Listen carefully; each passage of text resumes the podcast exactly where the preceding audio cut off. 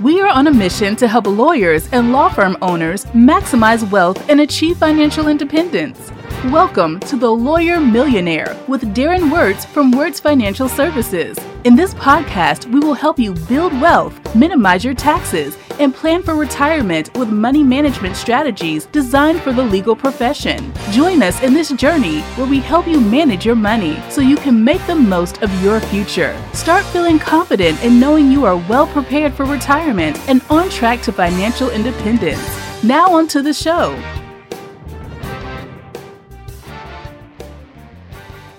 Did you maybe dream of being a Hollywood star or professional athlete as a kid?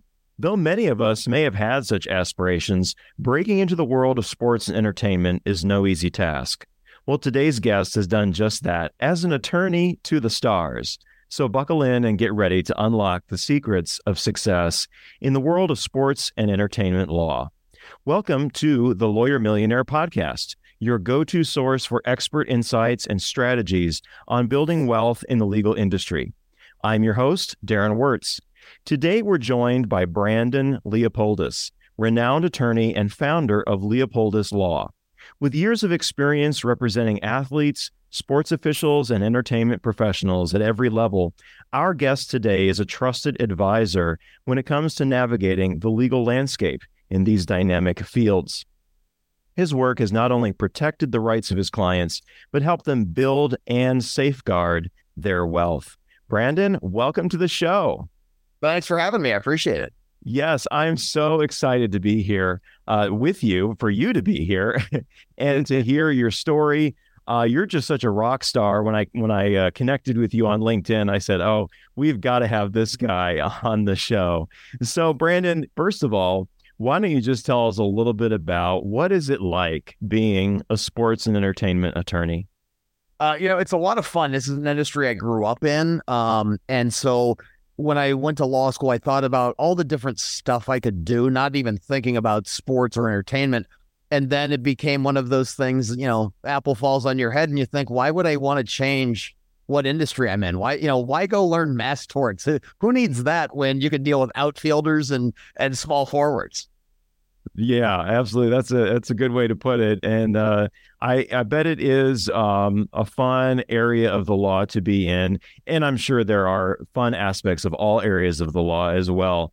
Uh, but let's let's get into a little bit more about your story because, as I understand it, this was not something that kind of happened on purpose. You didn't wake up or you weren't born thinking I want to be a sports and entertainment lawyer. This kind of had a, a a slow, strange progression for you. And I want to tell, I want you to tell our audience about that. Yeah. So I grew up in Colorado, in Colorado Springs for the most part. And my sister was an Olympic level gymnast. She was the first elite level gymnast in the history of Colorado. And so she had all the athletic talent in my family. I, I would love to lie to you and tell you I was good at any sport. I just wasn't. Uh, I was interested. I thought I was going to be the quarterback of the Denver Broncos, but so does every kid that grows up in Colorado. And I didn't, my parents did a good job of making sure that we didn't feel any different. So they would, uh, we'd drop my sister off at her gymnastics gym. They'd, you know, take me to my little league game with my foam hat and my plastic cleats. And then we'd go pick her up and go to the Olympic Training Center. And for the two hours she's, you know, doing her gymnasticsy stuff there, I'm in the USA boxing gym just touching stuff and punching bags and or, you know, playing basketball in the USA basketball gym with my plastic cleats and nobody ever told me I couldn't do it. Um, it was just a way to kill time until she was ready to go home. And um, then when she went to college, she was the number one recruit in the country at the time. And so I had to sit through all the coaches' meetings, you know, in an itchy jacket and a tie and all that nonsense.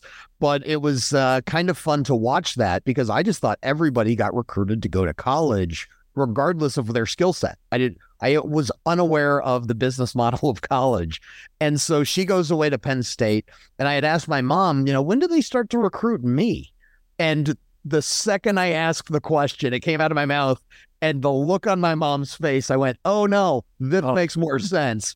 I'm not going to get recruited because I have nothing to offer other than money to go to school." And so she goes to Penn State. And when we first went to go see her, we get off the little plane, you know, in, in State College, PA. And my sister's on this billboard uh, right next to the airport, and I that's when I kind of noticed things were different.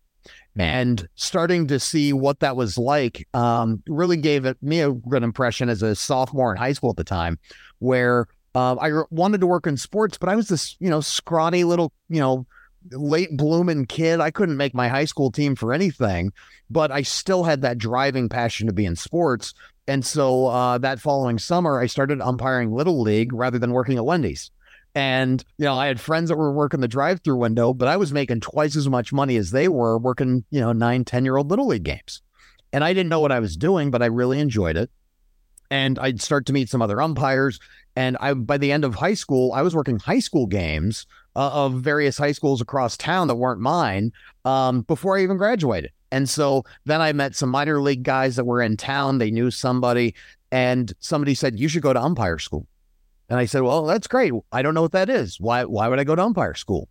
And they said that that's how you work, get a job in pro baseball. Is you go to umpire school, and if you're selected, you move on and you work your way through the minor leagues just like a player would. And so, uh, I one day in my freshman year of college, I sat my parents down at Outback, probably using my allowance money, and told them, Mom, Dad, I'm dropping out of school and I'm going pro, which is a really cool sounding thing to any 18 year old. Um, it's not a wise decision.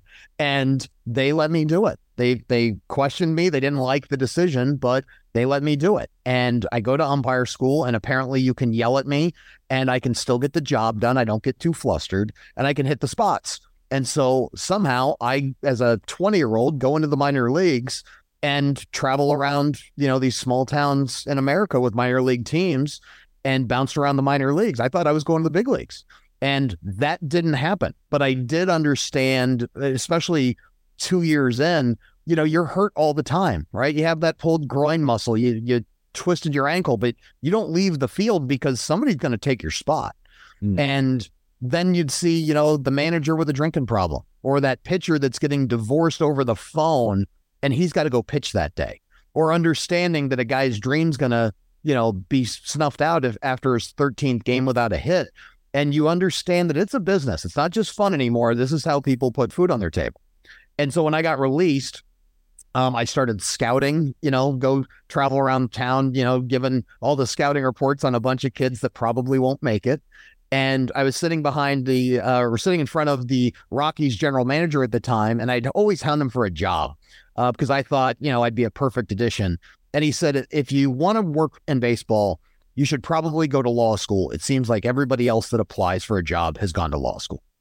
And so at this time, my sister, my older sister, the gymnast, uh, was now a my older sister, the lawyer, uh, in Pennsylvania. Okay. And I didn't call her and ask for her help.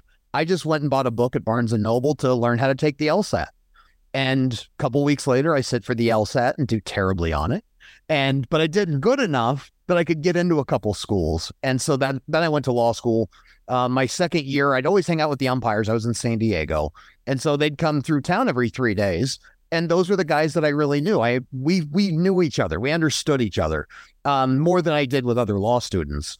And so we had that shared connection. I'd go out with them. One night I was uh, waiting on a crew that I really didn't know. And a player had walked by who I had had in the minor leagues. We had always gotten along.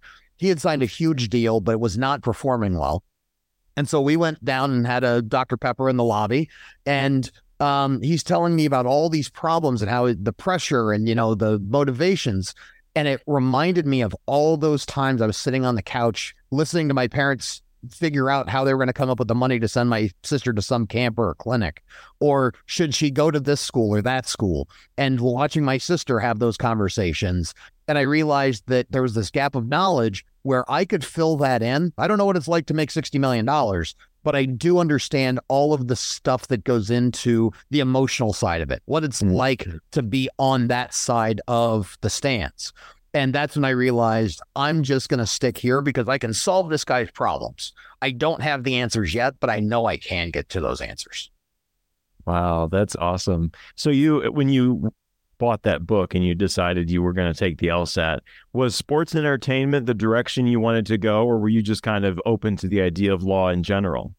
Um, I wasn't even open to the idea of law. I just wanted a job with the Colorado Rockies. Um, okay. I still, I still haven't worked with the Rockies. So uh, it was one of those things for me where if that's what it took to stay in sports, Gotcha. that was my motivation. I didn't even think about sports law. Um, I didn't. I knew I didn't want to be an agent. I thought that was not my path. But I thought I'd just go work in a front office because that's all I under really understood about the business. Oh, okay, okay, interesting.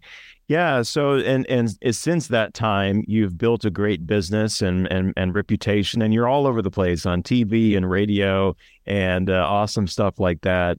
Uh, what has been the secret to your success in building your name and reputation? What have been the the core strategies that have helped you kind of build your business?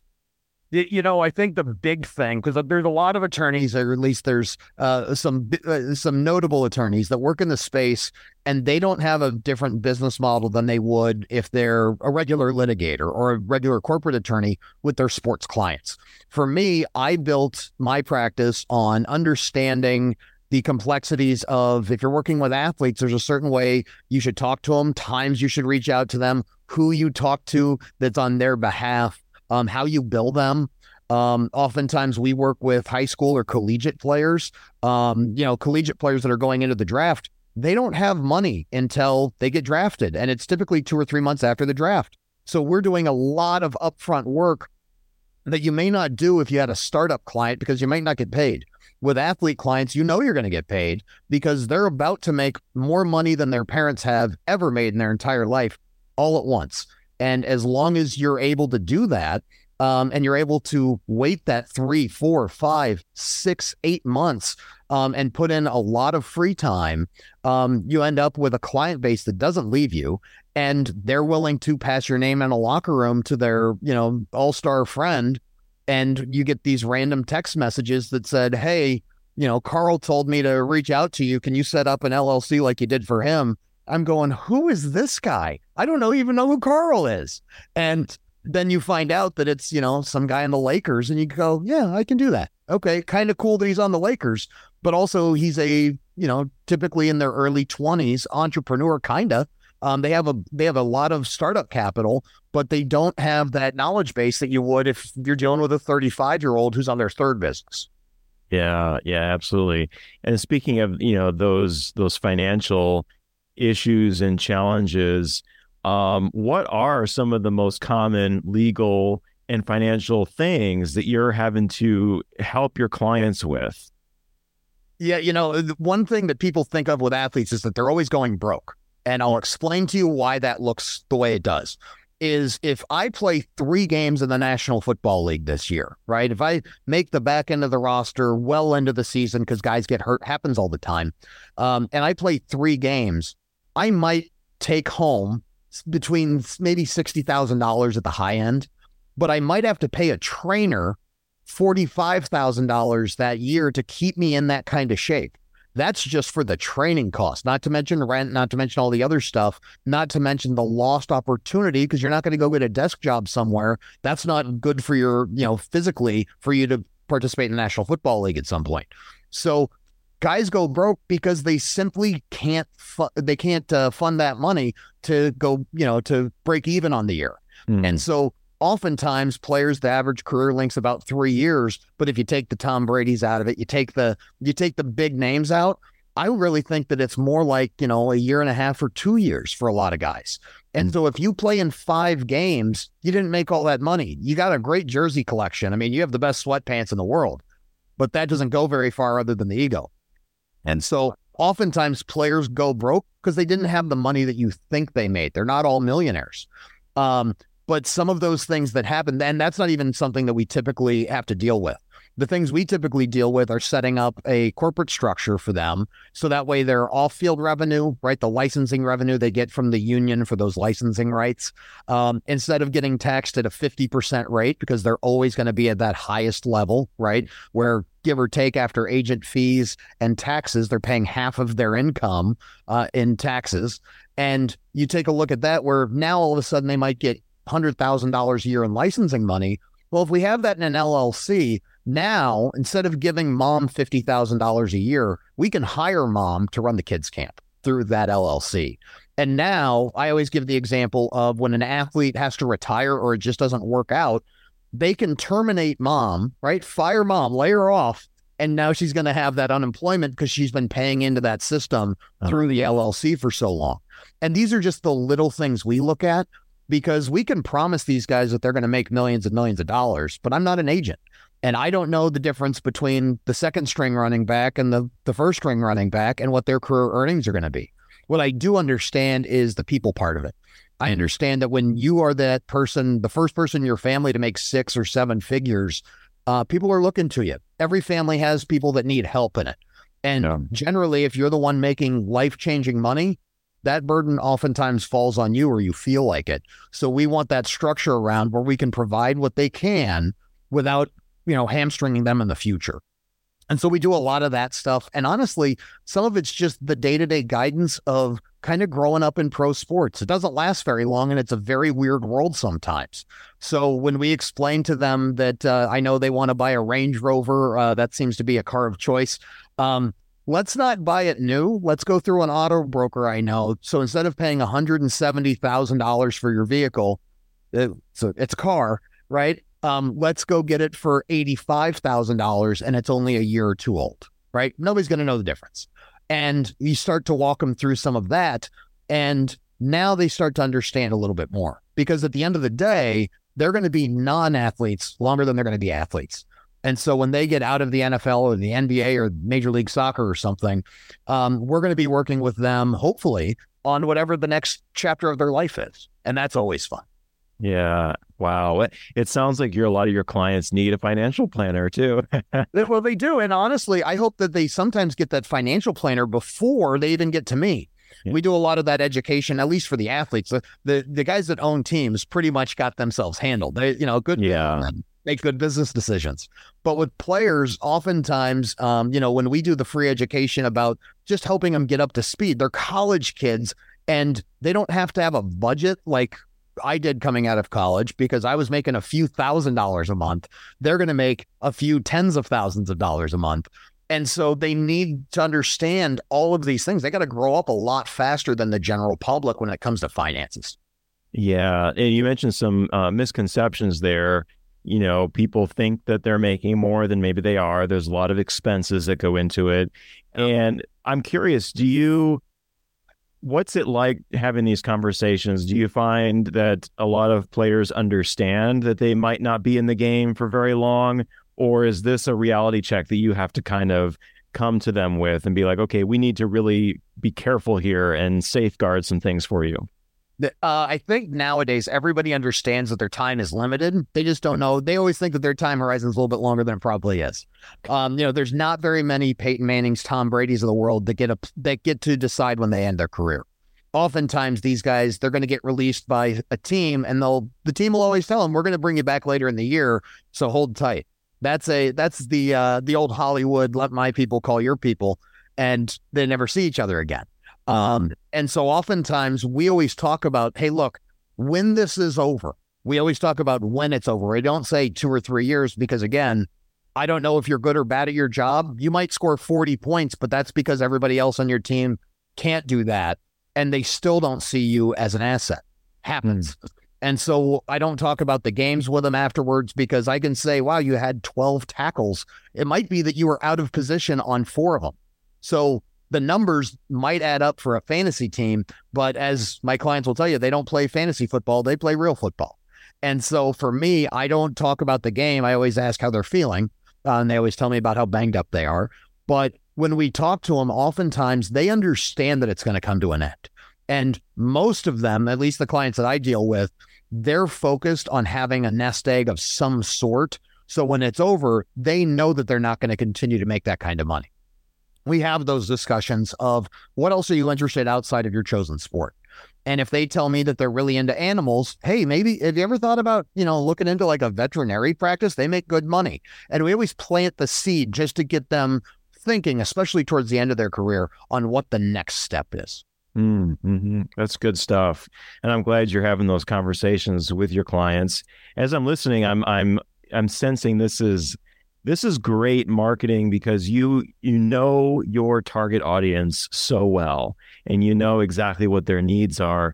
And it sounds like you know i asked this question earlier the secrets to your success. Sounds like a lot of it's referral based. It sounds like it's, it's a lot of having a business model that really meets the needs of your specific clients.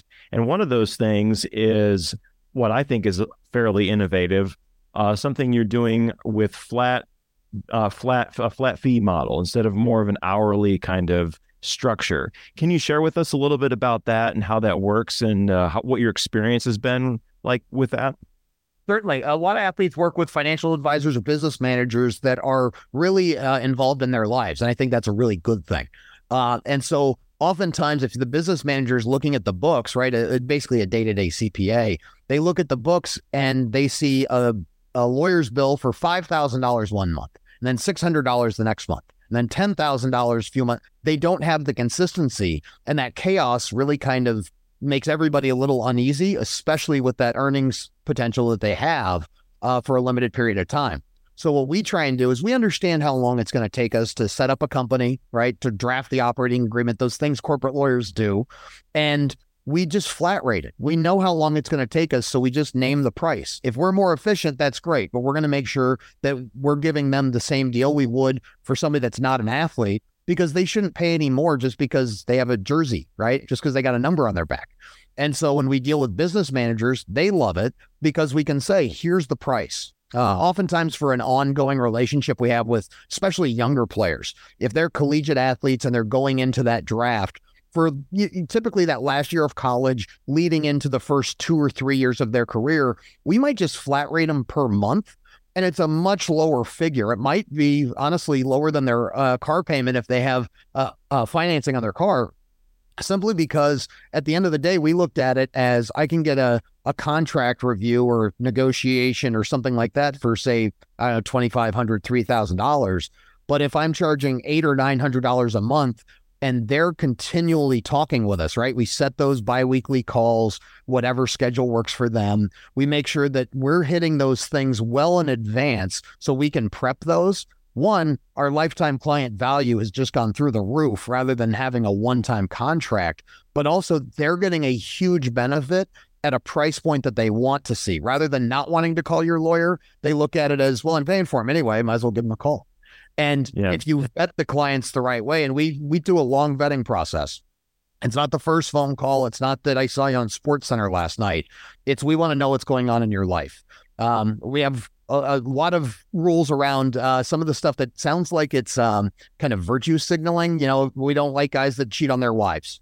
Um, that's not because it's a it's a value. I recommend not cheating on your wife, hundred percent. But uh, it's one of those things where when that happens, that causes other legal problems, mm. and it provides some chaos in somebody's life that we understand what that leads to.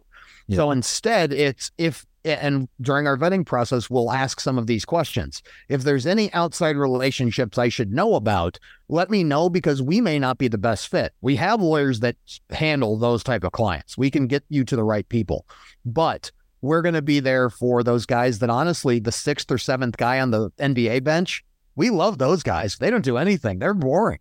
Um, you know, but off the field, they're always interested in what's next, right? They have that drive to stay on the team, maybe get some starts, maybe become that starter. But they also um, know that their time might be limited. They might be out of a job next year. And so when we flat rate those things, you know, they get released, they get bounced around the league.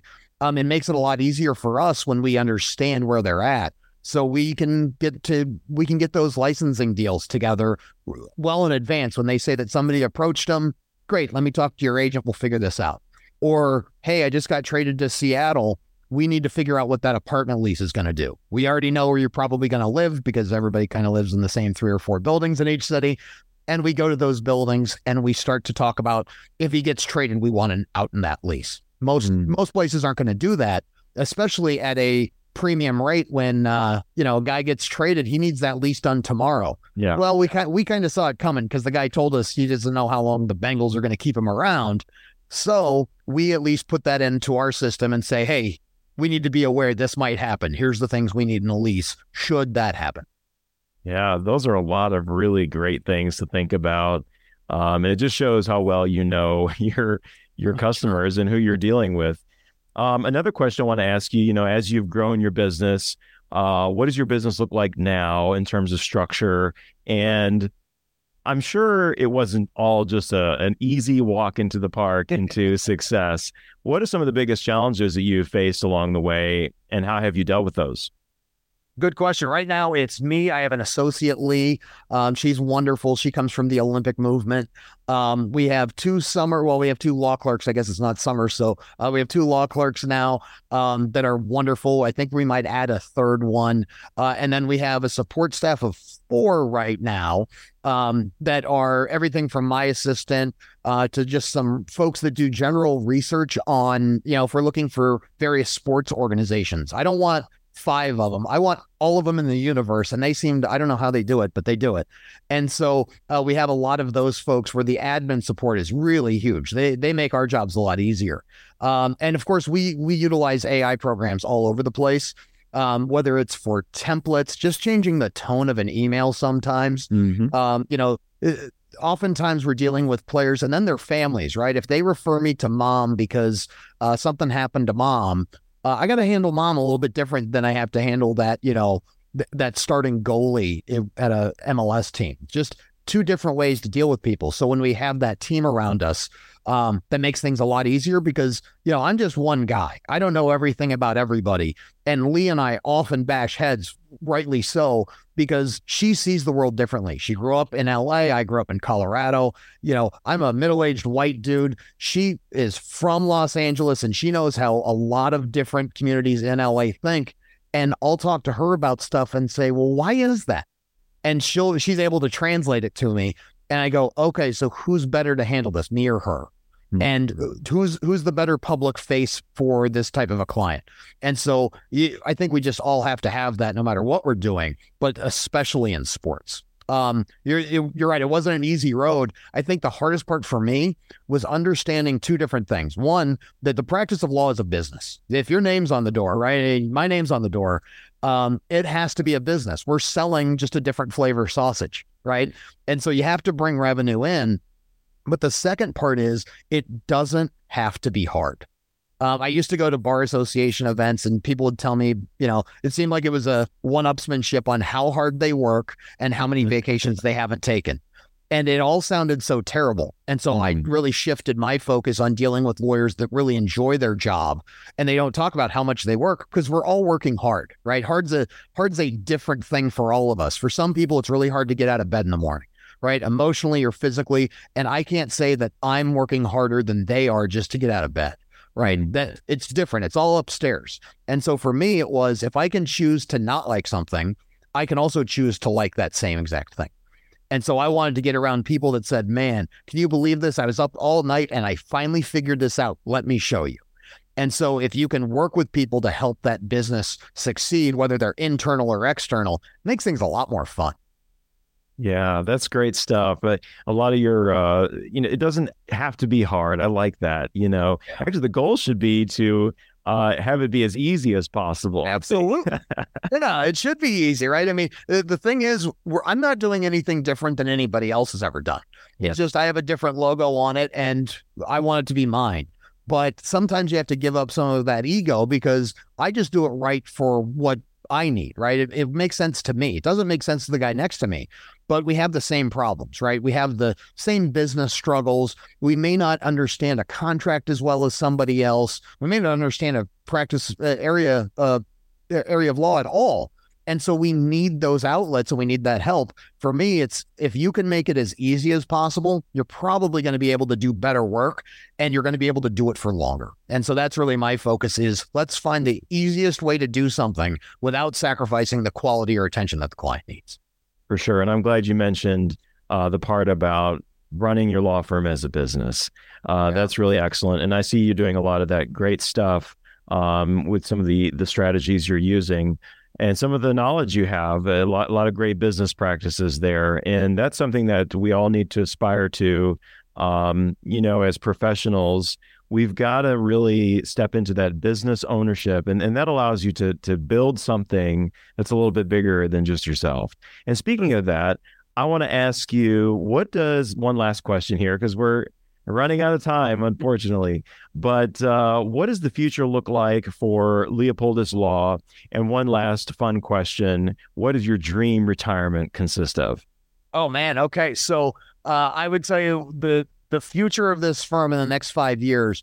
Um, I'm really big into AI and how it can benefit us, not just making the shortcut, right? I'm not copying, pasting from Chat GPT because the computer said so.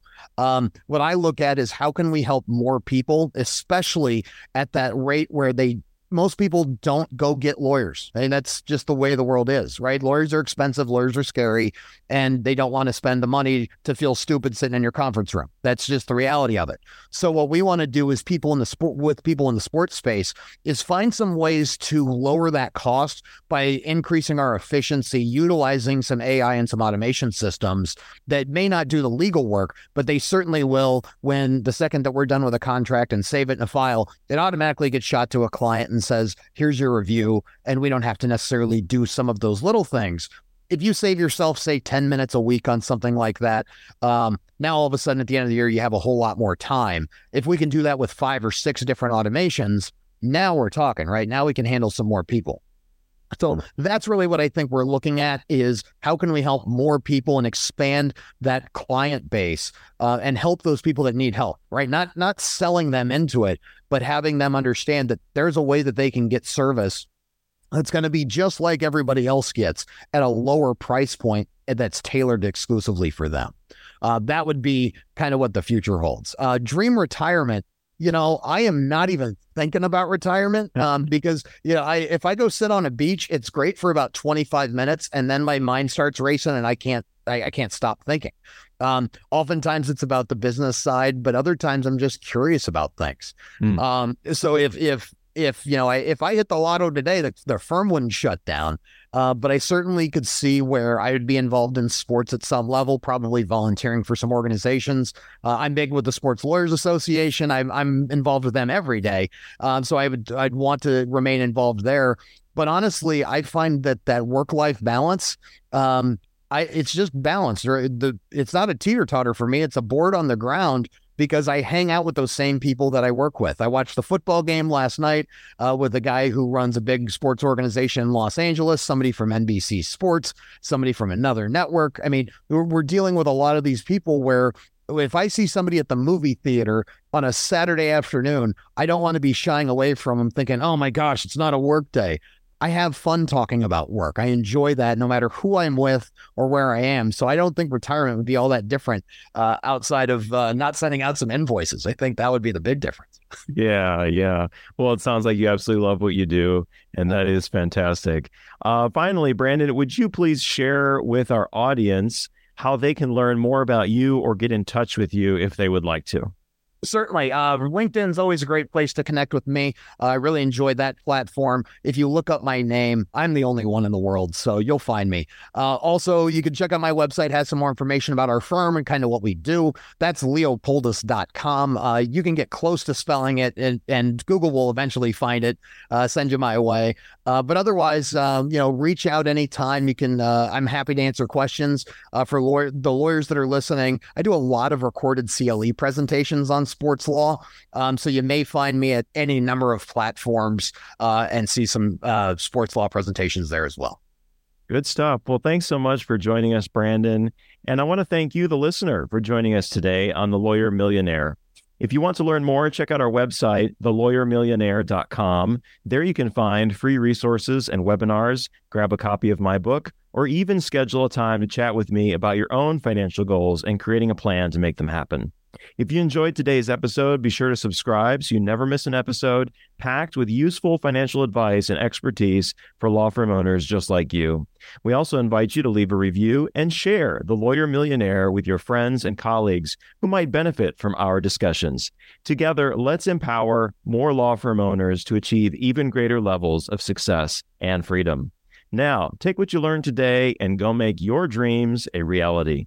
I'm your host, Darren Wurz, and I'll see you next time.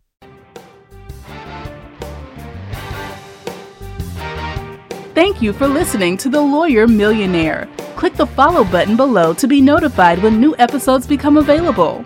This content has been made available for informational and educational purposes only. This content is not intended to represent investing or tax advice. Always seek the advice of a qualified investment or tax advisor with any questions you may have regarding your own financial circumstances.